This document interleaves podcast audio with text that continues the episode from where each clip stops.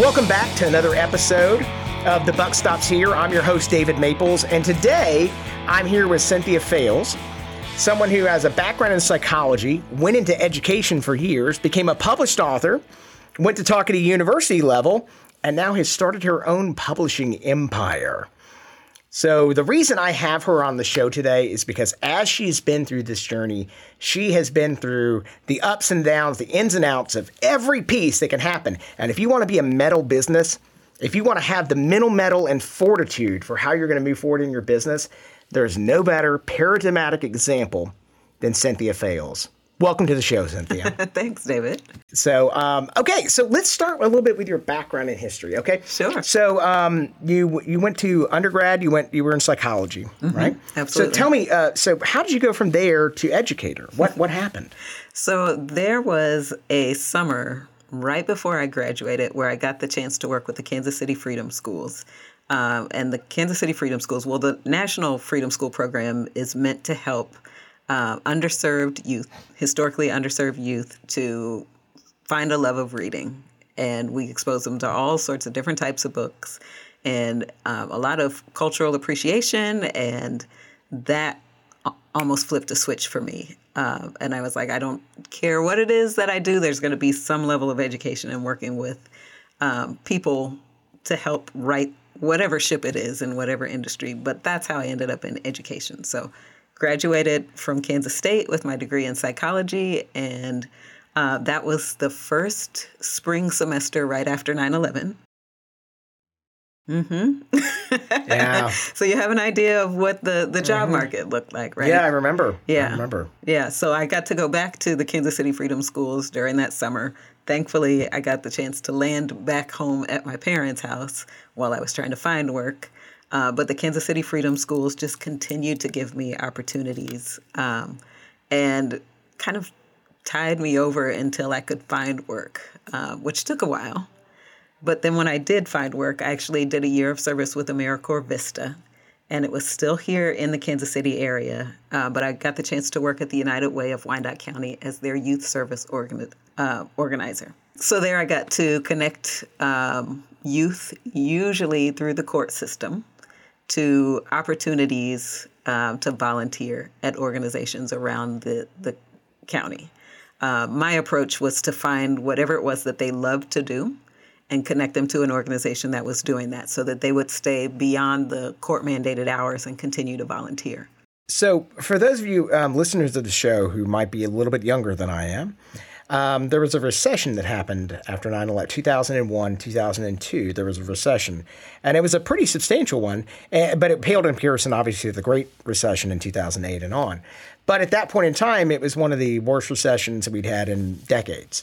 And so it did change a lot of things in the environment. So you you were in education for a while, an educator, mm-hmm. and then you wrote your first book. What was your first book called? First book is called The Christmas Cookie. Okay, so tell me about the Christmas cookie. so, The Christmas Cookie is about a cookie that wakes up on a plate meant for Santa on Christmas Eve. So, he wakes up and he's like, wait a minute, I'm going to get eaten if I stay here. So, he has to decide whether or not he wants to run away or whether or not he wants to serve his greater purpose and go ahead and get eaten so that Santa can continue to go from house to house to house. Yeah, no spoilers here, but is it a happy ending?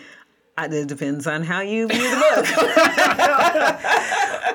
Um, in, the, in the show notes below this, we'll link out to the Christmas cookie. If you would like to get a copy of these books um, and and support Cynthia's endeavors, it would be wildly appreciated. But um, I, yeah, that's a good point. I guess Yeah. it depends on your perspective. Yeah, And that's- absolutely. That's, what literary stuff's all about, though. Absolutely. Um, art and creativity is, I guess, it's always that intersection of what the person gets out of it. Yeah. and it's different for everyone. It is. And you know what's funny about that story? On the surface, is it's about a cookie that's meant for Santa, but at the core of it, it's about having faith in what you can't see on the other side of, of what's right in front of you, right? So you went from there. Mm-hmm. Um, did you publish another book before you went into back into academia? Uh, no, that was the only book that I published. I published a book and picked up quilting and then went right back into So academics. so I, I'm so you went into academia. Mm-hmm. You taught at the collegiate level now. I did, yeah. And um, and then you went off to start your own publishing company. This is true. So tell me about this journey. Yeah, so it was an interesting journey because when I went back into education, Um, I actually had the chance to help students learn how to ramp up their their skills so that they could be collegiate level ready and stay and graduate, which is important. Uh, so I was doing that during the day, and then at night I was writing and publishing and illustrating my own stuff, um, putting it out into the world. And then because of where I was working, you know, you work in academia. There are a lot of professors and staff that are interested in publishing their work. And so they started using me as a resource, and I was helping them to get their work out into the world as well. Um, and oddly enough, my supervisor saw what I was doing, knows how much she knew at the time how much I loved the work that I was doing during the day, but also what I was doing at night. And she asked when I was going to take a chance on myself. And uh, when we had the conversation, it was immediate for me. I was like, right now. It was something that I had been considering. It was something that I had been trying to talk to my husband about at the time as well. And her question was right on time. So think about how rare that is in in in business. Yeah. Um, to have a supervisor or manager or, or boss, for lack of a better term, Mm-hmm. who who sees that your best destiny does not lie within the confines of their organization. Yeah. Uh, that's a real gift. it really was. Um, so you went off and started. Was that when LaunchCrate was born? That's when LaunchCrate was born. so tell me about LaunchCrate. So LaunchCrate was born. Um, well, I started full time in 2017, the middle of 2017. Uh, but the second book that I published myself, I published under the LaunchCrate brand. Um, and LaunchCrate is really meant to give a platform to people. You think about a soapbox, right? Mm-hmm. We're trying to give people a platform so that they can share their ideas with the world, and that's what LaunchCrate is is for.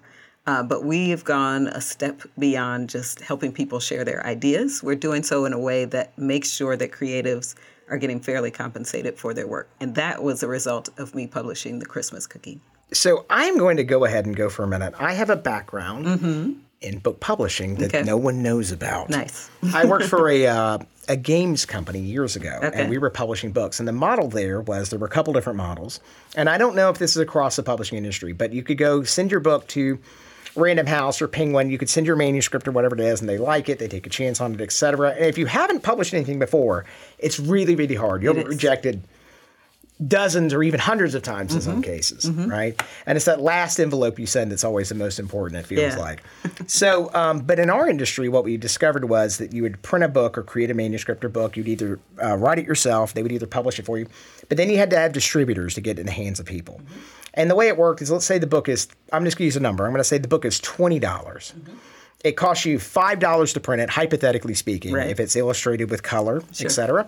Um, this is a hardbound book, obviously. Mm-hmm. Um, Twenty dollar book. I've got cost of five, and I get it to distributor. They buy it for 10 Mm-hmm. and then it goes to the stores, and the stores get it for 7 Mm-hmm. and I, as an author. Am squeezed it between somehow the publishing company and whatever the book costs, so I might end up getting a. I'm not going to say a nickel, but I might get fifty cents per book I sell. That would be great So, well, that would be great under that model. under Yes. that model. And um, but I've seen that's a big model out there. So when you looked at it, you'd have a book. We had a book that sold, you know, I think thirty or forty thousand copies, but we didn't make money. We were Yeah. broke as a company because Yeah. we couldn't. That didn't work because I think we were clearing a buck, Uh, and however we'd worked it out, we'd worked out something we were clearing a dollar.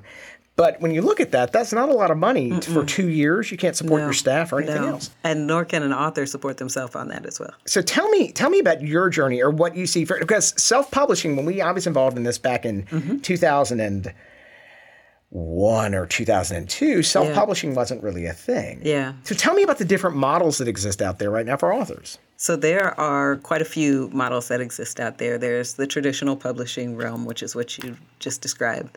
Uh, there's the hybrid publishing world where you pay, and I usually tell people don't do this, where you pay for um, a publisher to publish your work and you're splitting the profit. I've seen that. I've seen Mm-hmm. that where they'll they'll come in and say, "We'll publish your book. You pay us ten grand or fifteen grand."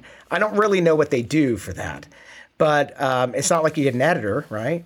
No. Um, okay, so that's a, that's another model. That's a you want, model. so you want to be an author, Right. And you have twenty grand just burning a hole in your pocket. You can do this, but you're not probably going to be successful. Well, I mean, it depends. It depends uh, on a lot of factors, right? Okay. Uh, if you are a social media influencer and you have a lot of people Ah. who follow you and support you and are looking for more information from you, self publishing, not hybrid publishing, self publishing could be a good way to go, um, as is going with a, a smaller boutique publisher as well, right? You don't necessarily need the big five. Um, and a lot of the smaller indie publishers like Launchcrate and like some of the other publishers that I'm connected to, we found a way to do it so that authors are getting more compensation for their work than what they would have done before. But what you're looking for is reaching critical mass and selling the book in bulk, not a copy here and a copy there. We're trying to sell to groups, we're trying to sell to um, large organizations who will continue to spread the word so those ripples continue to spread. So this is like a large bookseller who's going to buy 10,000 copies of your book or 50,000 could copies of your book. Okay. So tell me, uh, what is, okay, so tell the audience real quick, what does self publishing look like? And then what does the LaunchCrate model look like?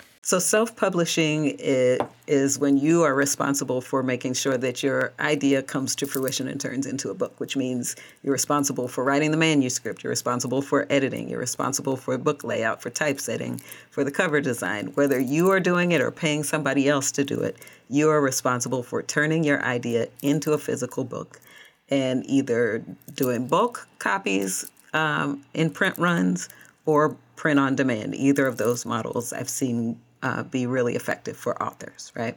For Launch Launchcrate, what we're doing is for those that we traditionally publish, we're coaching them through the process. So maybe it's the first book that they do with us and the second book they publish on their own ultimately for me what i want are authors who feel well equipped to go out and do it themselves the next time because that's how you start to change the game you get them well versed on marketing. You get them well versed on how to sell their book. You get a product that looks and rivals the big five and what they put out which we have access to now because we have the same technology that they're using. Um, and we can do things differently in how we publish books as well. But ultimately, what we're trying to do is turn the publishing industry on end. So, those who tra- traditionally publish with us, 60% of the profit is going back to the creatives, whether that is just the author or an author illustrator combo, and then 40% is coming back to LaunchCrate so that we can continue to create ripples of change. So why why would you why wouldn't you just keep them as a captive audience? Why wouldn't you keep them as your people as you move forward through it, right? Yeah. Why would you want to equip them so they could do the next book on their own? What what's the what's the rationale for that? The rationale for me is if you are changing the industry, if you're changing a system that's broken, the more people who are equipped out there with knowledge to, to do it themselves in the right way, the more leverage you have when you're trying to change that system, right? If the system is broken, why are we trying to navigate and, and work our way through a system that needs complete obliteration instead of like we're trying to patch the system instead of we generally speaking as people are trying to patch the system instead of starting over. And for me if we can equip people with the knowledge and the understanding of how to do it themselves we don't need the system. We are the system at that point. So this is true disruption because mm-hmm. you, as you disrupt the system, you're not concerned about how it affects Launchcrate. If they don't come back to you in the future, that's fine because there's another hundred people you can affect and make change with. Yeah. And each one of those ripple effects has a compounded effect long term on the industry. Am I incorrect in that? that is correct yeah okay. Um, why are you doing this? this is a part of who i am i think it's not. It's not. I'm, I'm being. In, I'm being Yeah. serious about this. Why would you take this on? yeah um, you know sometimes things are funneled through you Sure. This is one of those things that was being funneled through me. Education, equity, everything that has come to me. I'm using all of the skills and all of the the the lessons that I learned, you know, trying to be patient through all of the recessions that that I experienced Yeah. and uh, just everything that I have learned along the way I'm pouring into Launchcrate um, in a way so that we can essentially right the ship. In thinking about the America in which I want to live, Yeah. I can say that I want it to look like this, or I can do things to hmm. set it up. Talk is cheap. Yeah. Right? Yeah. There's a lot of people out there, kind of talking heads, who say the things, and then when you pull back the, the curtain, there, there's, no there's no- action. yeah. yeah. Um, so here's my question for you. Sure. You, this is the metal season, right? Mm-hmm. About having mental fortitude in adversity. I want you to talk about some of the challenges you faced along the way. Because here's the thing: the Big Five. Your industry is dominated by the Big Five. We don't need to name them. You can go Google that and say Big Five book publishers in the United States, and you'll find a Google result. Yeah. That being said, what are the kind of things you've seen that have been challenging for you? Did you moved from? I'm sorry, you moved from an Ivy Tower. You were in academia. I was, yeah. You had a good job with a did. paying thing, and you jumped off. This is one thing on the buck stop. buck stops here. We love people who have jumped off that collective cliff. Yeah. And if we don't flap our wings, those rocks are very real. Yeah. so, what are kind of the things along the way that you have seen have been challenging for you, and what advice would you give to other business owners on how to navigate that? Yeah. Uh, the first, the first three years, first two and a half to three years were the toughest. Yeah. Uh, because you are proving your model. Mm-hmm. You are um, reaching out to people who are interested in publishing and sharing your expertise with them and trying to share your vision with them in a way so that they understand. Um, but I don't ever want to bring on somebody like kicking and screaming along, right? I want to find the people who are like, yes, that's a part of who I am as well. Let's go make change together, right? So it's it was hard pivoting and finding those folks, uh, which means income is low. Yeah.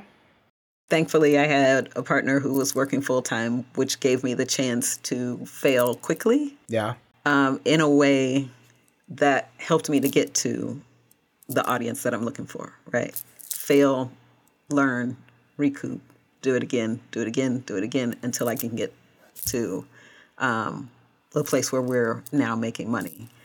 As you mentioned, book publishing, you even with the model that we have, you're still not bringing in that much money with the percentages, right? 60, it- it 60 really- 40 it- split. It, depends on. It, I guess it depends. If you hit a home run, if you get a, um, I don't know, if you get a Stephen King or a J.K. Rowling or something like that. I mean, a million books is real. That's- yeah. But most books sell less than what is it, five thousand copies? yes.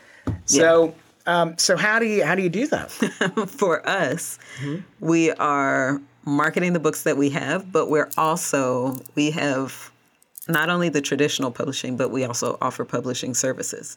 So for those authors who are interested in self publishing, we give them the same tools that we're giving our traditionally published authors, but they are paying for the services. So at the end, they come out with a book and the skills to do it themselves multiple times over. So I, I did I did check you out a little bit online and tried to figure out what you're doing. And one of the things that makes you very different than most of the publishing houses, and I have I don't want to name any I don't want to name the big ones, but as as being in those rooms Yeah. a long man, two decades ago now. That's so weird to think about. Anyway, um, but being in some of those conversations in those rooms, you're offering everything from social media help and training to you're actually providing video for these authors to get their information out there. Yes. I don't know of any of the big ones who are doing that. Am I, I don't wrong? either. No, I don't either. Okay. So it's very different, but yeah, I mean, you're, you're you have a you have a vested interest in it because you do want to uh, kind of break the system and uh, replace it with something more equitable and beneficial to everybody. Um, so you, you've got this. So the first three years of any new business, um, when I do consulting, I always tell people take whatever your income numbers are and cut them by seventy percent. And people don't do that. Yeah. Um, I sit around tables with people in new business. They're like, "We could make eight billion dollars next year," and I'm like, "No, no, no, no, no, no. That's just You could. you could. I could also. I'm I'm a I'm a man who's five foot seven or whatever it is, and I could walk onto an NFL football team Right. tomorrow. You never I, I mean, I know. mean, you never know. But I wouldn't. I wouldn't. I'm not a betting person, but I would not bet on that. Right. Okay. so you survived that. What other kind of things across the way have you run into? Like you start, you got the model, you had extra income behind you from those things when the times are lean. Yeah. Right. Um, and um, and actually, one of the things that's really cool about LaunchCrate is you're helping these these would be authors.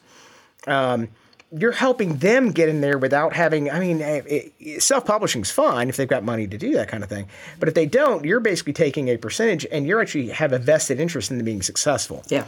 And I think that's very interesting compared to the current models out there in the ecosystem. For you, what are the other kind of challenges you had to overcome? Like you, you said, I never knew this was coming, or I never expected X. Hmm.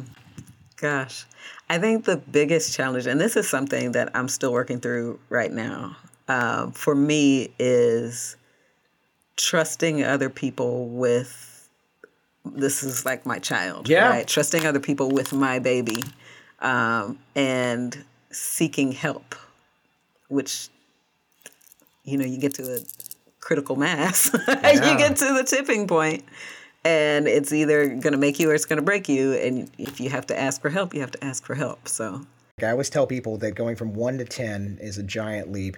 Going from 10 to 25 is a giant leap. 25 to 50, and then from 50 to 250.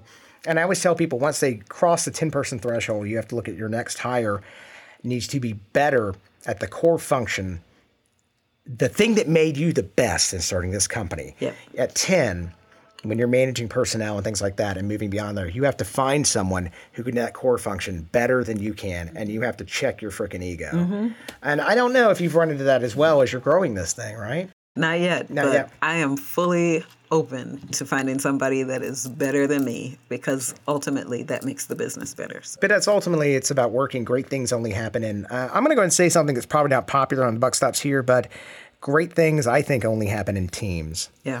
Um, no person is an island. The idea of the self-made individual is uh, largely a. Uh, I don't know where the myth was born. I don't know if that's Promethean or something, you know, back in the collective Yeah. consciousness or something like that. I always wonder, like, where we get these myths and why we keep, like, we have baggage. Why do we saddle our kids with them? I have no idea. Right. Uh, same thing with these myths we have in business about the self-made individual, and we kind of lionize these people. Oh, this is the first X Y Z person to make cross the threshold. Yeah. So asking for help, how did you get through? That's a hard thing to do, especially when you're very competent. Mm-hmm. How do you ask for help? I got a coach. Okay. no, that's a that's yeah, a very. serious. We actually talked about in one of the episodes. We Yeah. talked about. And uh, we talked about how do you hire that executive coach, Mm-hmm. and as somebody who's hired three bad coaches and one good one, you know, it's a it's a challenge, right? Yeah. Well, I only hired one good one. See, thankfully. I, I, I need to listen to you. Can you I coach me on how to do that? I got really lucky. Okay. No, that's a big deal. Yeah, it is. But the coach that I worked with um, worked to heal some of the stuff that was inside so that I could get outside of the need to feel like I had to control and do all of these things. And once you work through all of that internal stuff, then the rest of this becomes, I'm not going to say easy because it's still difficult, but it, it's Sure. easier to do. But you always have to do the work. You have to do it yourself. Mm-hmm. Yeah. No one can make you do it. And you have to continue to do the work. Yeah, yeah. I, I have a question about the future now. sure. We are entering this brave new world of artificial intelligence. Uh-huh. And we've already seen Amazon is um, there's been a raft of published books on Mm-hmm. Amazon that in some cases are literally lifting other people's wholesale. Mm-hmm. They're being written by machine. Most of them are not good, Mm-hmm. but um, and I've read a couple. um, I bought one because people. Uh, I think the review said this is the worst piece of.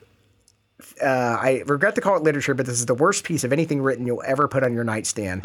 and I was like, I have to buy this book. Yeah. And uh, it should have just been blank. They were right. It was terrible. gosh. It's terrible. I, I feel like we should do like a poetry night where we do like a spoken word thing, and I, I could read excerpts from this book. I will not name the book, but um, but yeah. So you're seeing artificial intelligence in your industry, and we see it. We're seeing a lot of um, we're seeing artists being um, artists, and I'm calling authors artists. I know that authors don't always think of themselves in those terms, but any creative exercise is artistry Absolutely.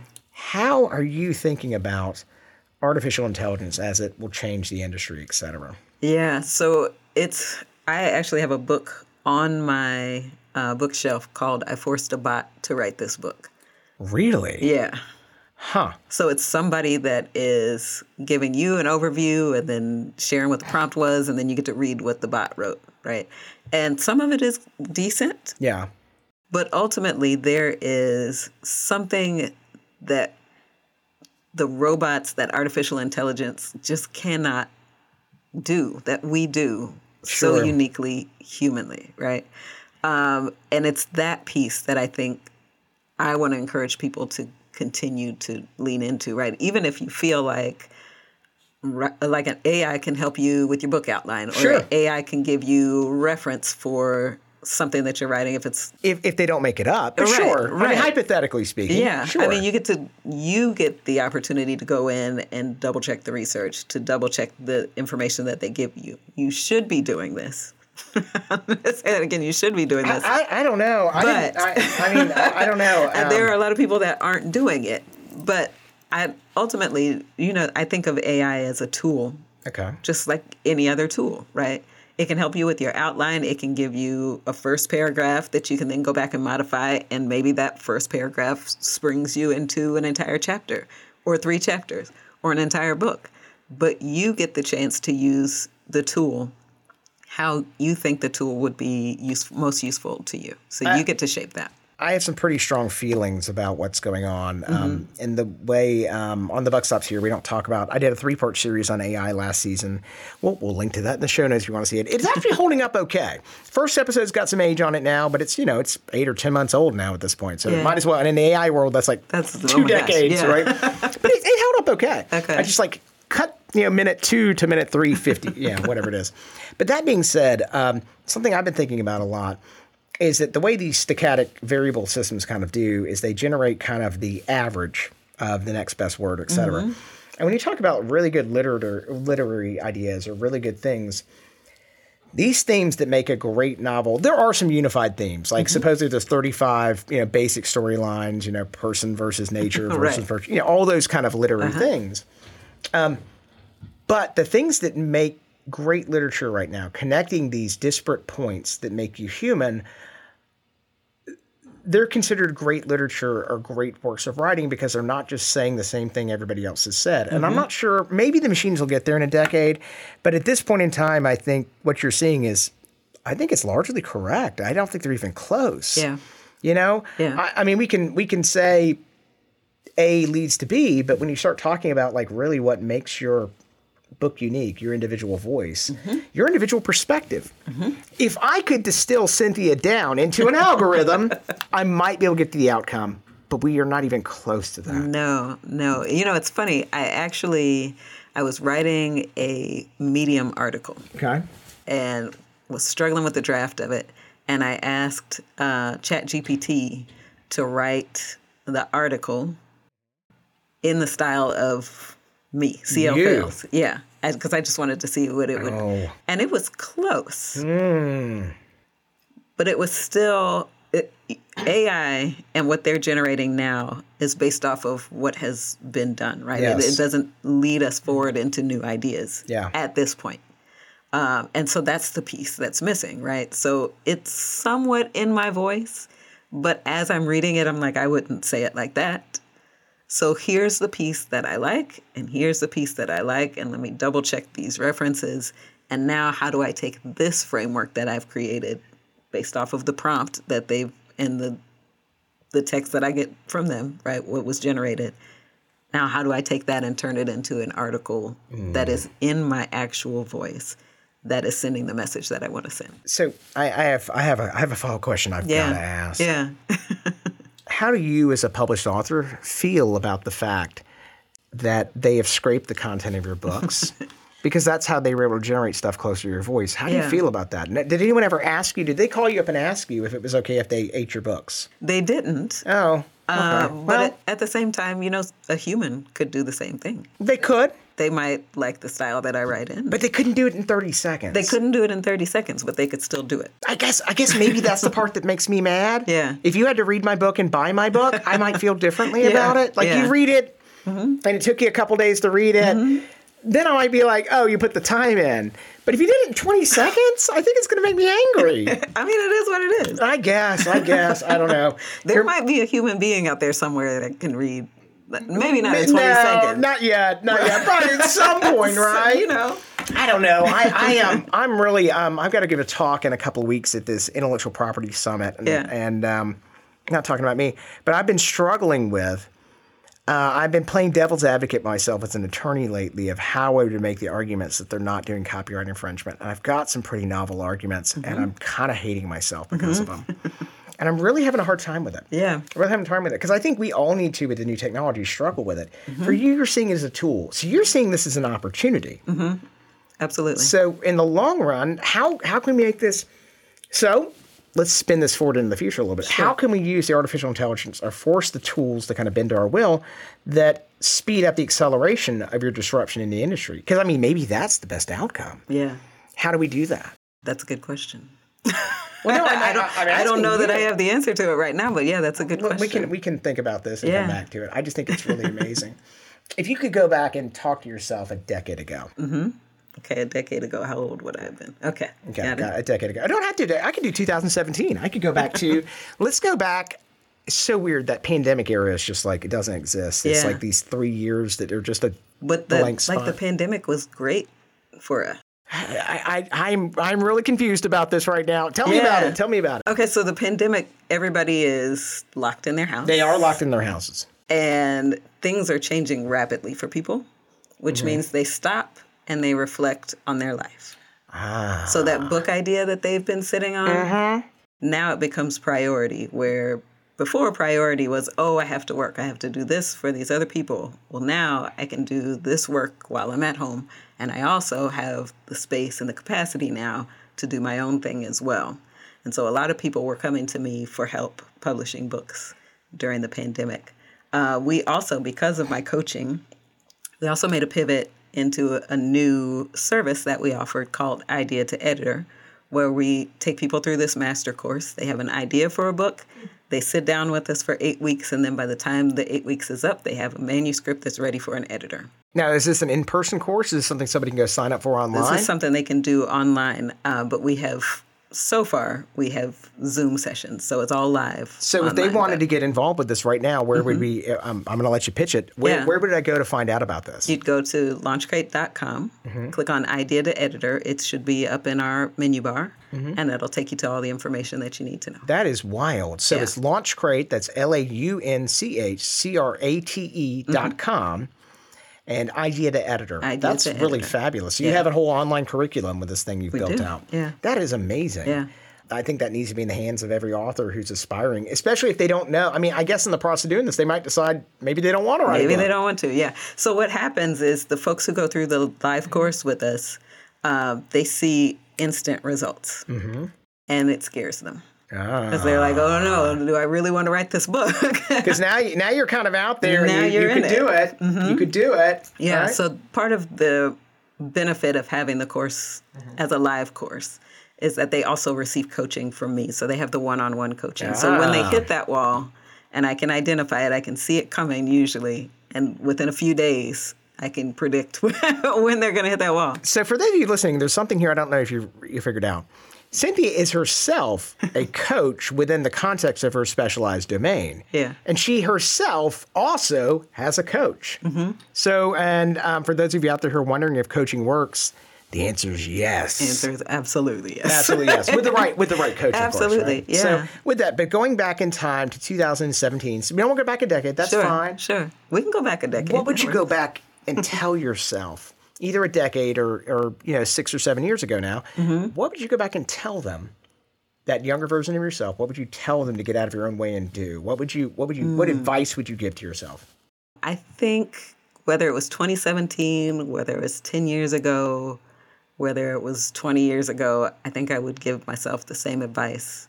And that's do it. It's going to be okay. Just do it. Dude, it's gonna be okay. Yeah. How, how do they know it's gonna be okay? What do they have to trust in? Just have to trust themselves.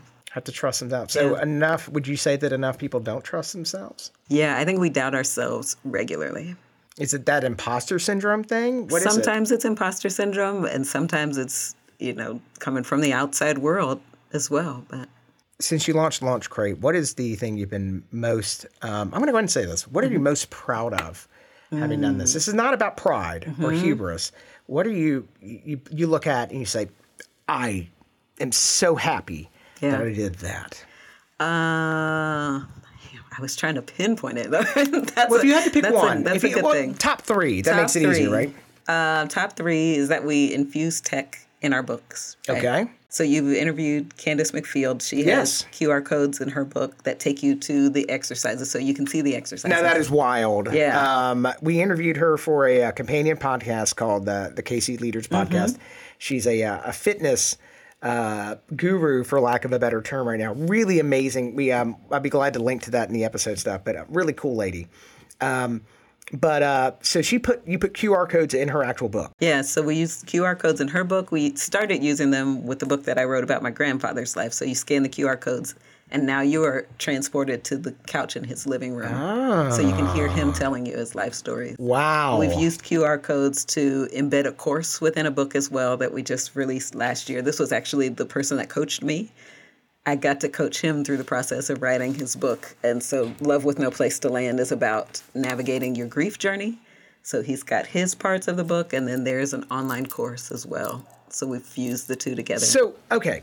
So this is this is um, I did not know we were going to talk about technology on this episode, which Yeah. is great. So you literally um, you're disrupting an industry that you think needs to be disrupted, Mm-hmm. but you are changing the way that books are written and published. So what you're saying is this is more of a it's almost like an interactive medium to some Yeah. to some extent. Yeah, we're pushing the bounds of books, absolutely. So are we going to get to that Harry Potter place in the movies where you can see the stuff moving in the books? I don't know. Does that change what books are? I don't, I'd love to see that. So I don't know. I've thought about that a lot Yeah. lately, especially with the AR and VR stuff. There's a whole level of um, there's just a whole level of stuff you could do with. I'd never Oh, thought yeah. about that. Yeah. That's amazing. That's really amazing. Is there anything else you would like to tell our listeners right now about your journey or how you think it could help them, inform them, no matter what industry they're in? Could be in book publishing, Mm-hmm. but it might be something unrelated, like I don't know, halogen bulb manufacturing. Yeah. I pulled that out of nowhere. That's not specific. There's nobody I'm talking about. So Philips, don't sue me. Yeah, I- you know, honestly, it if there's anything that I could tell people, I would tell them to trust the ideas that are coming to them, even the ones that sound scary and that sound impossible. There's a reason that they're being funneled to you. So just trust that even if you don't know how to make it come true or come to life, that you are going to be connected to people and resources that can help you to make it come to fruition. Do you think the reason people don't trust themselves is because that represents a certain change in their life? Absolutely. So it's about having courage and grit when facing the change. Yeah. and uh, trusting the fact that you can get through this. You might need help, um, and uh, that's a big, big part of that journey. And what is it? The journey is the important part of it, right? It's Yeah, not just where it's you not end the up. destination, It's not it's the the destination journey. You know, you- you're never guaranteed a destination. That's the truth. I think this is really good information. And no matter what business you're in, um, I think this is stuff you need to listen to. And this is my no BS segment of this episode as we're bringing it to a close. If you think that what she's talking about doesn't apply to your industry, you haven't been paying attention. At the end of the day, there are great ideas, and you should pollinate whatever you're doing from wherever they come from. They might come in manufacturing, they might come in education. Everyone's journey is different, and their life experience is incredibly important. And if you're going to be open to facing change with artificial intelligence and these other technologies, this week, quantum computing did the thing where they broke one of the big security encryption key. There might not be secrets by this time next year. So it's incredibly important for you to understand that people, no matter what industry they've been in and what they've faced, there are life lessons to be learned from them, and that you need to listen to that. At the same time, you need to ask for help and get a coach. So with that, that brings us to the end of the episode. Uh, Cynthia, I really appreciate being on the sh- on the show today, and I'd love to invite you back for um, the KC Leaders um, an episode later. For I would an love episode that. about that. Yeah.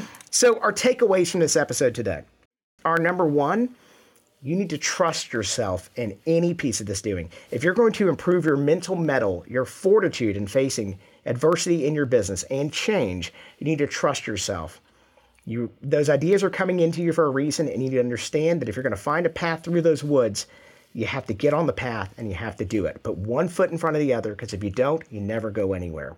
Number two, if you are going out to do these things, if you're going out to accept these things and explore these new opportunities for your business, it could be an established business, it could be a new business, it could be a new venture for your business.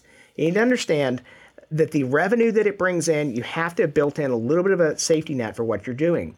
In those first two to three years, and we've seen this time immemorial, you will not bring in the revenue you think you're going to in those first three years. So look at your projections, scale them back a little bit, find out if you got a little bit of a cushion to land on. But at the same time, that's a smart way through. And if you have that cushion, it's kind of like walking through the woods.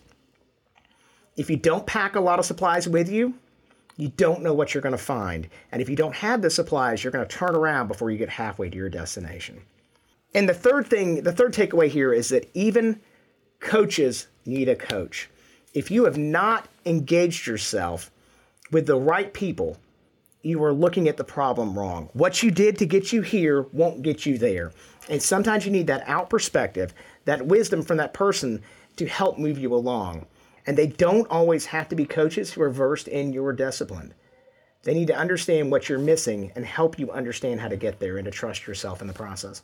Cynthia, I'd like to thank you again for stopping by. Is there anything else you'd like to tell the audience? Yeah, absolutely. Thank you for the opportunity, David. Uh, if you are interested in supporting any of the LaunchCrate authors, especially our youngest author, who is 12 years old, his name is Trey Glasper. We are currently in a campaign to help him sell a thousand copies of his latest book so that we can increase literacy. Check us out at launchcrate.com. We're at Launchcrate on all platforms. Uh, we'd love to help you out if you're an aspiring author as well.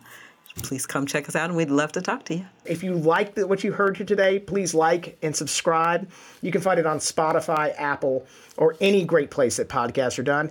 With that, we're going to be doing another giveaway in this episode. So the vinyl albums will keep coming. I believe that this one is Master of the Puppets by Metallica. So if you want to uh, get a copy of that vinyl press copy of that, please subscribe to the newsletter. With that, thank you for your time. Thank you for listening. Thank you, Cynthia. Go out there, be awesome, and make it a great week.